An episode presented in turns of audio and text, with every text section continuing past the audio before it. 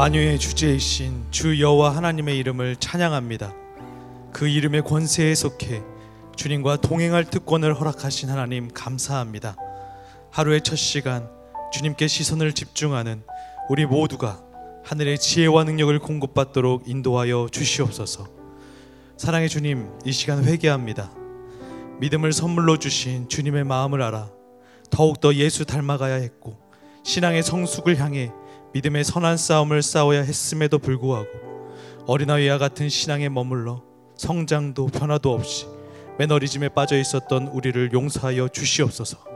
첫사랑의 감격을 넘어 주의 군사로 성장하기까지 매 순간 끊임없이 주님을 향한 걸음을 걸어가도록 인도하여 주시옵소서. 사랑하는 하나님, 새로운 교회가 믿음이 자라고 각기 서로 사랑함이 풍성한 하나님의 가족 공동체가 되기를 원합니다. 서로가 견디고 있는 모든 박해와 환란 중에서 인내와 믿음으로 하나님의 자랑이 되는 교회가 되기를 원합니다. 우리 교회에 주신 사명을 감당하여 나아갈 때 예수 그리스도의 이름이 이 땅에 온전히 세움 받도록 믿음의 증거가 되는 성도들이 되도록 인도하여 주시옵소서. 힘든 시간들을 보내고 있는 주의 자녀들이 많이 있습니다. 믿음의 눈을 들어 상황 넘어 소망에 비치신 하나님을 보는 기적을 경험케 하시고 서로 중보하며 함께 이 고난의 때를 이겨내는 기쁨을 누리게 하여 주시옵소서. 이 나라와 민족을 위해서 기도를 쉬지 않게 하시니 감사합니다. 대한민국이 더욱 하나님의 공의로 거룩과 정의와 순결한 나라 되기 원합니다. 코로나19 사태 속에 안전을 지켜주신 하나님을 바라보는 나라 되게 하시고 결국엔 예수 그리스도의 복음으로 하나로 연합되는 나라 되게 하여 주시옵소서. 각 분야의 지도자들이 하나님을 경외하게 하시고 이 역사의 주인 되신 하나님의 지혜를 공급받아 부름의 자리에서 충성과 순종하여 지도자의 역할을 능히 감당하게 하여 주시옵소서. 새로운 교회 세워 주신 사랑하는 주님의 종 한옥 목사님을 위해 기도합니다. 진리 대신 예수 그리스도만을 선포하는 종에게 영육의 강건함을 지켜 주시고 예수 이름의 영광을 높이고 말씀을 듣는 모든 주의 자녀들을 영광의 그 자리로 인도하는 참 목자가 되게 하여 주시옵소서. 주님, 우리는 주의 날이 이르기를 소망하며 그날의 영광을 기대합니다. 천국을 소망하며 오늘도 주님께서 허락하신 하루를 주님 위에 최선으로 나아가는 우리 모두가 되게 하여 주시옵소서. 오늘도 기도의 제목대로 성실하게 주님의 뜻을 이루어 나아가실 것을 신뢰하오며 살아계신 만왕의 왕 예수 그리스도의 이름으로 기도드립니다. 아멘. 네, 오늘 우리에게 주시는 하나님의 말씀은 데솔로니가 후서 1장 10절부터 12절까지의 말씀입니다. 데살로니가 후서 1장 10절부터 12절까지의 말씀입니다. 우리 함께 함께 읽도록 하겠습니다. 읽겠습니다. 그날에 그가 강림하사 그의 성도들에게서 영광을 받으시고 모든 믿는 자들에게서 놀랍게 여김을 얻으시리니 이는 우리의 증거가 너희에게 믿어졌습니다. 이러므로 우리도 항상 너희를 위하여 기도함은 우리 하나님이 너희를 그 부르심에 합당한 자로 여기시고 모든 선을 깨닫 기뻐함과 믿음의 역사를 능력으로 이루게 하시고 우리 하나님과 주 예수 그리스도의 은혜대로 우리 주 예수의 이름이 너희 가운데서 영광을 받으시고 너희도 그 안에서 영광을 받게 하려 함이라. 이제 한옥 목사님께서 하나님의 말씀 전해 주시겠습니다. 할렐루야. 우리 하나님께 감사와 영광의 박수 올려드리겠습니다. 우리 2020년 신년 특세 우리 76일 차에 오신 여러분 모두를 주님의 이름으로 환영하고 축복합니다. 함께 이 시간 생방송으로 동참하고 계신 국내외 모든 우리 사랑하는 성도님들에게 하나님의 특별한 축복과 은혜가 있기를 원합니다. 세상이 아무리 힘들고 어려운 일이 많아도 우리의 영적인 시선을 우리 주님께 기도로 고정시킨다는 것이 얼마나 큰 축복인지 모르겠습니다. 어, 세상은 절망이라도 항상 교회는 기쁨을 주고 소망을 주죠. 우리 함께 한번 기도하시고 말씀 보겠습니다. 사랑하는 아버지, 세상은 정말 웃을 일이 없고 불안하고 어려운 것뿐인데 주님 앞에서 기도하는 우리 하나님의 백성들은 부활 신앙을 가슴에 품고 찬양하며 승리를 선포하며 살 수 있는 줄 믿습니다. 오늘도 부족한 종을 감추시고 우리 주님 홀로 영광 받아 주시옵소서. 예수님 이름으로 기도했습니다. 아멘. 데살로니가 후서는 데살로니가 전서와 함께 주님 다시 오실 날의 징조와 그에 대한 성도들의 준비 자세는 어떠한 것이어야 하는지를 그러니까 건강한 재림 신앙이란 어떤 것인지를 다루어 주고 있습니다. 그런 의미에서 어쩌면 데살로니가 전후서는 요한계시록의 맛보기 예고편과도 같습니다. 우리가 조금 생각해야 되는 것은 이 편지를 받아보고 있는 데살로니가 교회 성도들을 비롯한 초대교회 성도들은 이 주님 오셨다가 부활 승천하신 지 지금 아직 30년이 채 지나지 않은 그런 때에 살고 있었습니다. 그리고 주님께서 이 땅에 계셨을 때 함께 동고동락했던 사도들이 아직 살아서 활동하던 때입니다. 그래서 사도들을 통해서 들은 생생한 주님의 이 땅에서의 행적을 들었기 때문에 그들은 정말 그들이 살아 있는 동안에 주님께서 다시 오신다는 재림 신앙이 있었습니다. 그것은 당시 초대교회 성도들이 세상으로부터 받는 환난과 핍박이 너무 극심했기 때문이기도 했습니다. 로마는 종교의 자유를 허락하는 제국이었지만 그래도 황제 숭배만큼은 확실하게 강조했습니다. 아무리 다른 신들을 믿어도 황제를 도미너스 주라고 고백하지 않으면 국가에 대한 불충으로 강조해서 아주 무자비하게 불이익을 주었습니다. 직장도 제대로 찾을 수 없었습니다. 예수 믿음으로 해서 오는 핍박과 가난과 환난이 너무 심했기 때문에 그 당시 초대교회 성도들의 3분의 2 이상이 노예 계급이거나 가난하고 약한 사람들이었습니다. 그들에게 있어서 이 땅에서의 소망은 별로 없었고 오직 영원한 하나님 나라에만 소망을 두었습니다. 그래서 주님이 다시 오시는 그날은 이 하나님의 나라가 임하는 날이니까 초대교회 성도들은 항상 가슴에 마라나타 아멘 주 예수여 어서 오시옵소서라는 고백을 가슴에 달고 살았습니다. 사실 우리가 이 땅에서의 삶이 항상 편하고 핍박이 없으면 더 예수 잘 믿을 것 같습니다. 그러나 기독교 역사를 살펴보면 주변 환경이 편해지면 오히려 영적인 긴장감이 떨어져 가지고 우리가 세상을 바라보지 하나님의 나라를 잘 바라보지 않았어요. 신앙이 나태해지는 경우들이 많았습니다. 데살로니가 교회의 경우도 오히려 핍박과 환난이 많았기 때문에 영적으로 긴장감을 늦추지 않았고 믿음과 인내가 강했고 사랑이 풍성했습니다. 그래서 빠른 시일 내에 아름답게 성장하는 교회가 되었습니다. 그렇지만 주님 다시 오심을 갈망하는 이 재림 신앙이 너무 세다 보니까 그 과정에서 현실의 삶을 도외시하고 무분별한 삶을 규모 없는 삶을 사는 성도들이 꽤 생겨났습니다. 또 이 틈을 노리고 잘못된 재림 신학을 퍼뜨리는 거짓 이단들도 조금씩 나타났어요. 그래서 바울이 편지를 보내서 균형 잡힌 재림 신앙을 바로잡아 주려 했던 거예요.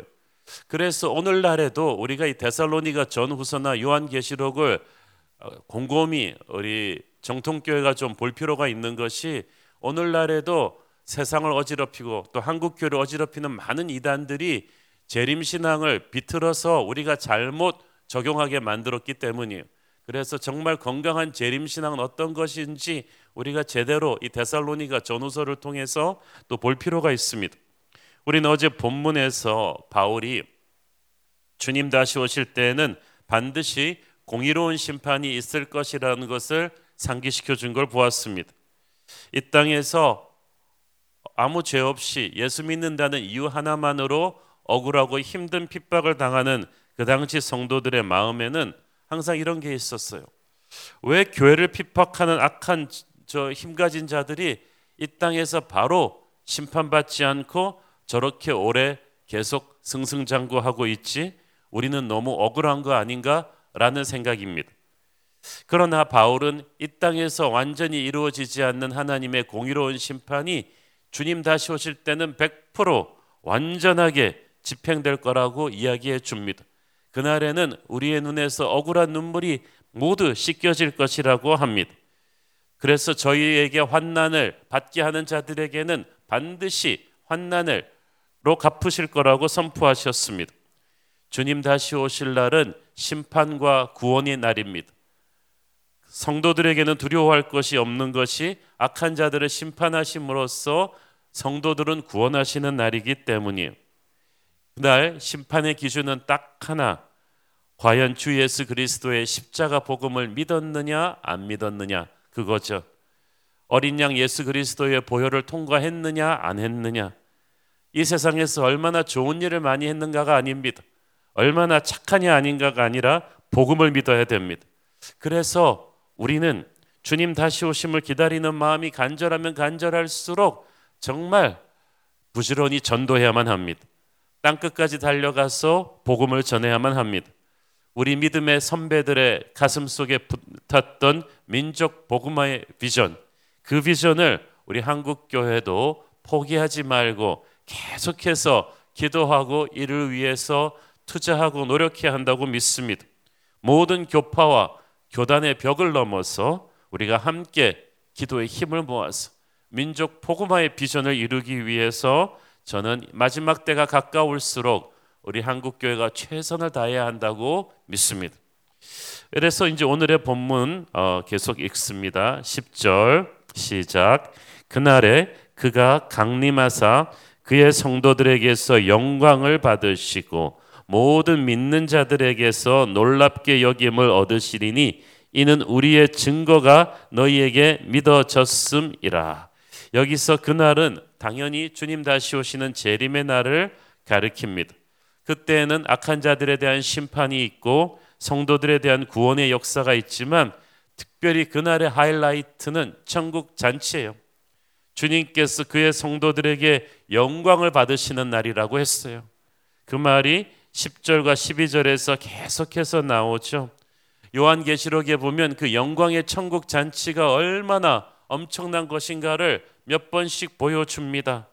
어, 특히 요한계시록 7장에 보면은 그날 아무라도 능히 셀 수 없는 흰옷을 입은 큰 무리가 어린 양의 보좌 앞에서 주님의 영광과 찬양을 드리는 장면들이 나옵니다. 그들은 모든 나라, 백성, 족속, 방언에서 구원받은 하나님의 자녀들입니다. 그들은 모두 승리의 영광을 상징하는 종려나무 가지를 들고 천국 잔치에 참여하면서 하나님에게 영광과 찬송을 드리는데 우리도 기쁘지만 하나님도 너무나 기쁘신 날입니다.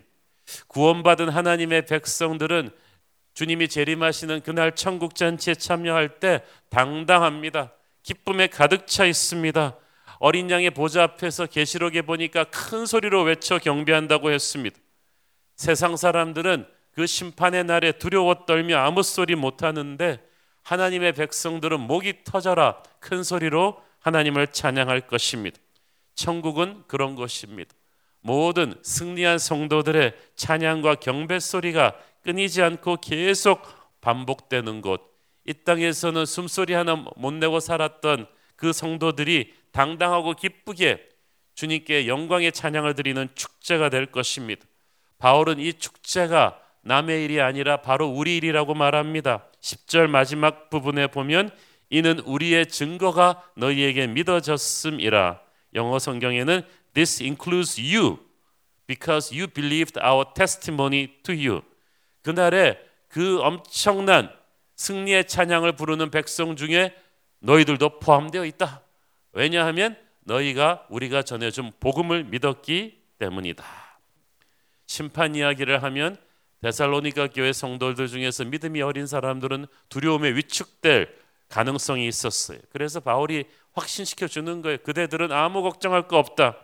우리가 전해준 복음을 믿었기 때문에 너희들은 찬양하며 영광 돌리는 구원받은 백성들이 될 것이다. 자, 그렇다면 그 마지막 날에 천국 잔치에 초대받을 확신을 가진 우리들은 주님 다시 오실 날이 얼마 남지 않은 이때를 어떻게 살 것인가? 그게 이제 11절 말씀이에요. 같이 읽습니다. 시작.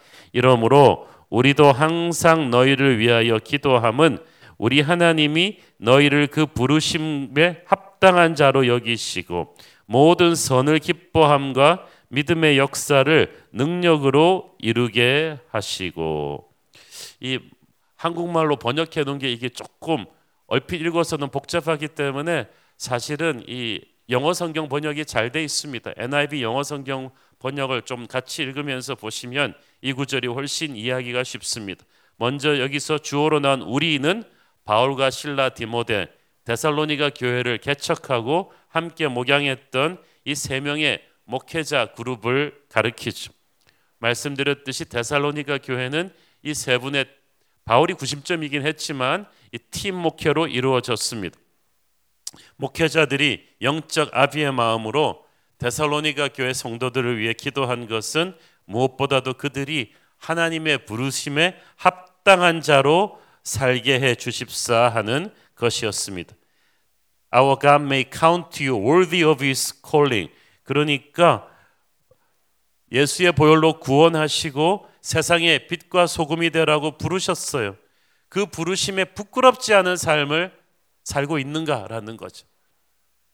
정말 하나님이 아들의 생명으로 구원할 만한 가치가 있는 삶을 살고 있는가? 그래서 하나님은 하나님의 뜻대로 살려고 그렇게 아들의 피로 구원하셨는데 정말 그렇게 가치 있는 삶을 살아드리고 있는가 하는 거예요. 지난주에 우리가 라이언 일병 구하기 영화 이야기를 했었죠. 수많은 전우들의 희생을 딛고 살려낸 라이언 일병은 전우들의 희생에 부끄럽지 않은 삶을 살아야만 했습니다. 그렇게 많은 전우들이 죽어서 자기를 살려놨는데 만약 라이언 일병이 깡패로 산다면 거리에 불황자로 산다면 그 얼마나 그를 위해 희생한 사람들이 아깝겠습니까? 우리 주님의 십자가의 생명을 걸고 우리를 살려냈는데 우리에게 영생을 주시고 하나님의 뜻을 펼치면서 살라고 하셨는데 그 보혈의 값으로 살아난 우리가 흥청망청 아무렇지도 않게 함부로 살아버린다면 그거는 부르심에 합당한 삶이 아니겠죠.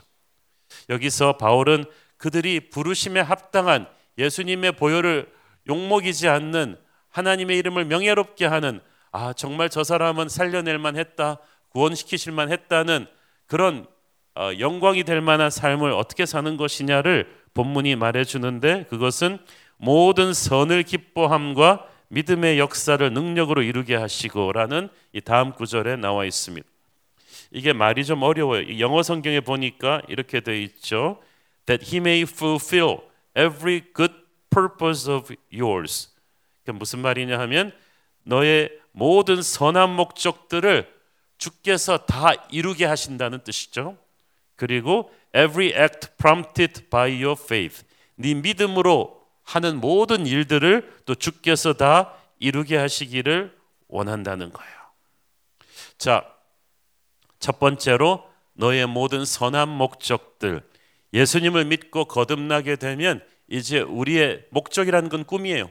자기 삶에 끌고 가는 어떤 인생 목표 비전인데 예수님을 믿고 거듭나게 되면 우리의 인생 목표가 바뀌어요. 옛날에는 돈 많이 벌고 출세하고 명문대 가고 이런 것들이 인생 목표였는데 이제는 하나님이 하나님의 꿈을 주십니다. 하나님의 선한 목적을 주십니다. 그리고 그것을 이루기 위한 열정을 주시죠. 그 열정을 이루기 위해서 믿음의 행동들을 하는 거예요. 이 믿음이 아니면 설명할 수가 없는 희생을 헌신을 내가 하고 있는 거예요. 나같이 잠 많은 사람이 새벽 기도를 나오고 있어요. 나같이 어, 막 어, 명품 소비하기 좋아하는 사람이 이제 명품 소비하는 게 별로 관심이 없어요. 그냥 있으면 입고 없으면 많은 거예요. 그 대신에 내 관심은 딴 데 있어요. 내 힘이 아니고 내 안에 성령께서 우리 안에 주신 선한 목적들을 이루게 하시고 그리고 그것을 위해서 믿음의 행동을 막 하게 하시는 거예요. 주님께서 내 안에 새로 심어 주신 선한 목적이 무엇이겠어요? 첫째 그것은 복음을 전하고자 하는 열정입니다. 앞에서 말씀드렸듯이 당시 초대교회 성도들은 자기들 살아 있을 때 주님께서 언제든 다시 오실 수 있을 거라고 믿었습니다. 그 믿음이 있었기 때문에 바울 베드로 같은 사도들도 정말 하루를 낭비하지 않고 열심히 살았어요. 이 신약 성경 사도행전과 이 목회 서신들을 보면 대표적으로 바울이 얼마나 열심히 살았는가를 알 수 있어요. 발이 부르트도록 천하를 다니면서 복음을 전했어요. 다른 열두 사도들도 마찬가지였어요. 이스라엘에서 순교당한 어, 죽은 사람이 별로 없고 거의 대부분이 외국에 나가서 선교하다가 모든 열두 사도들이 죽음을 당합니다. 복음을 전하고 교회를 세우고 성도들을 양육합니다. 바울은 자기 살아 있는 동안에 그 당시 로마가 점령하고 있는 스페인 끝까지 가갖고 다 복음을 전했어요. 그 과정에서 굶기도 하고 매맞고 감옥에 갇히는 일이 다반사였지만 결코 굴하지 않았어요. 바울은 건강한 몸도 아니었어요. 정말 남들이 100년 할 일을 10년, 20년 동안에 다 해낸 거예요. 왜? 그것은 부활 승천하시기 전에 주님이 교회에 남기신 지상 명령 때문이었어. 하늘과 땅의 모든 권세를 내게 주셨으니 그러므로 가서 너희는 모든 민족을 제자로 삼아 아버지와 아들과 성령의 이름으로 세례를 베풀고 내가 너에게 분부한 모든 것을 가르쳐 지키게 하라. 이 지상 명령이야말로 주님 다시 오실 날을 준비하는 가장 중요한 척도기 때문에 초대교회는 여기다 목숨을 걸었습니다. 이걸 확실하게 해야 주님 다시 오실 때 부끄럽지 않다는 것을 알았어요. 그래서 사도 바울과 다른 열두 사도들 다 주님 다시 오시기까지 최선을 다해서 부끄럽지 않으려고 전도하고 양육하고 세계 복음하여 헌신한 거예요. 우리가 자주 부르는 찬양 가사 중에 우리 주님 다시 오실 길을 만들자 그 찬양 가사가 있어요. 어떻게 그 길을 만듭니까? 주님께서는 땅 끝까지 복음이 전해지고 나서 오시겠다고 하셨기 때문에 땅 끝까지 복음을 전함으로써 주님 다시 오실 길을 만드는 거예요. 이 사도 바울과 이 초대교회 성도들은 그런 헌신이 있었습니다. 사랑하는 여러분, 정말 주님 다시 오시는 건강한 재림 신앙이 있다면 우리는 민족 복음화에 세계 복음화에 더욱 매진해야 될 것입니다. 지난주에도 말씀드렸듯이 우리는 결코 수비하는 교회가 아니고 공격하는 교회입니다. 머물러 있는 교회가 아니라 생존하는 교회가 아니라 복음을 들고 세상 한가운데로 들어가서 전하는 교회인 줄로 믿습니다. 그것이 하나님께서 우리 안에 심으신 그 선한 목적이 예수 믿고 내 안에 주님께서 주신 두 번째 선한 목적은 거룩한 삶이죠. 바울은 데살로니가 성도들에게 재림을 갈망한다면 거룩하게 살아야 한다고 계속해서 강조했습니다. 우리가 데살로니가 전서에서 배웠잖아요. 너희가 음란을 버리고 우상 숭배를 버리고 서로 사랑하고 격려하고 범사에 감사하고 이 모든 게 무슨 말이에요? 거룩하게 살아야 된다는 거예요. 그래서 조금씩 조금씩 주님의 인품을 닮아가는 성령의 열매를 맺게 될 때 그것이 다시 오실 신랑 예수를 맞이하는 신부된 교회의 자세일 것이라고 바울이 말했어. 자, 복음을 전도하는 것도 쉽지 않고요. 특히 복음의 배타적인 세상 속에서 타락한 세상 속에서 거룩한 삶을 사는 것도 쉬운 거 아닙니다. 내 의지와 결단으로 되는 게 아니고 오직 하나님의 능력으로 되는 것인데 11절 말씀에 보니까 능력으로 이루게 하시고라고 돼 있죠. 우리 능력이 아닙니다. 하나님의 능력으로 이루게 하신다는 거예요. 하나님의 능력은 기도를 타고 임합니다. 그 비밀을 아는 성도들은 쉬지 않고 기도해서 하늘의 능력을 끌어냅니다. 아무리 절망적인 상황이라도 기도하는 사람에게는 성령이 역사하고 있습니다. 교만해져서 기도를 안 하면 성령의 역사가 멈춥니다. 기도와 성령의 역사는 정비례하기 때문에 마지막 때를 사는 성도일수록 무릎으로 살아야 되는 거예요. 그래서 사도 바울과 목회자들은 데살로니가 성도들을 위해서 항상 기도한다고 했어요. 지역적으로 멀리 떨어져 있었지만 기도를 통해 그들은 순식간에 영적인 연대를 이룰 수 있었습니다.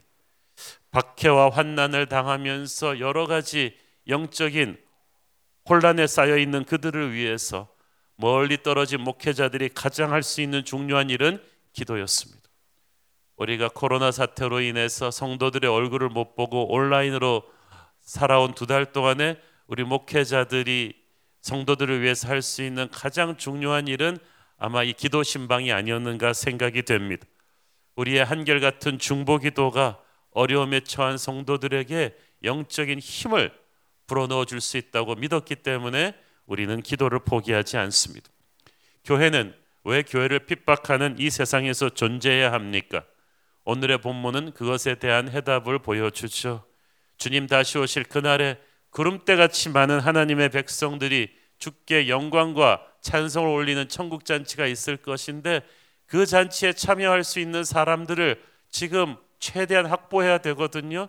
우리가 지금 전도하지 않으면 절망뿐인 사람들이 많습니다. 교회는 하나님께서 세상에 남겨놓으신 세상 사람들이 천국으로 갈 수 있는 유일한 티켓입니다. 우리가 전도하지 않으면 세상은 소망이 없어요. 우리가 하늘의 능력을 땅으로 흘려보내지 않으면 세상은 소망이 없습니다. 그래서 바울은 힘들어하고 있는 데살로니가 성도들에게 용기를 잃지 말라 소망을 가져라 너희들은 그냥 단순히 비참하게 살아남기 위해 존재하는 것이 아니라 저 천국 잔치에 참여할 하나님의 백성들을 늘리기 위해서 그 복음을 이 세상에 전파하기 위해서 살아 있는 것이다. 당신이 이 땅에 존재함으로 인해서 너희들은 존재해야 된다. 이 땅에 빛과 소금이 되어야 된다. 그래서 어둠 속에 있는 잃어버린 탕자들을 끌어들여야 한다. 그들이 하나님의 복음을 믿고 돌아올 수 있도록 그렇게 살아야 되는 거예요. 그러므로 우리의 인생 목적은 어떻게 하면 다가오는 환난에서 살아남을까가 아니라 어떻게 하면 이 환난 가운데 형제에게 복음을 전할 것인가입니다. 바람아 불어라 환난아 와라 나는 굴하지 않고 주님의 복음을 전할 것이다. 나는 결코 무너지지 않고 승리할 것이다. 우리 교회는 천국으로 과 지상을 연결시키는 거룩한 포털이 될 것입니다. 하늘의 영광을 본 사람, 주님의 재림 때 벌어질 천국 잔치의 영광을 미리 보는 사람은 이 환난의 시대를 담대하게 이겨낼 수 있는 줄 믿습니다. 저는 저와 여러분이 기도하고 서로를 격려하면서 이 힘든 시대를 승리하는 그런 교회 되기를 축원합니다. 기도하겠습니다. 주님 은혜를 감사합니다. 그날에 주님 다시 오실 그날에 천국 잔치에 참여할 그날을 기대해 봅니다. 수많은 하나님의 백성들이 영광의 찬송을 드릴 그날을 기대해 봅니다. 그날을 믿기 때문에 이 힘든 현실에서 도망가지 않겠습니다. 이 세상의 빛과 소금이 되기를 거부하지 않겠습니다. 민족 복음화를 위해서 세계 선교를 위해서 헌신하는 그런 교회로 마지막 때 우리를 세우셨으니 그 부르심에 순종하며 살게 하옵소서. 예수님 이름으로 기도했습니다. 아멘.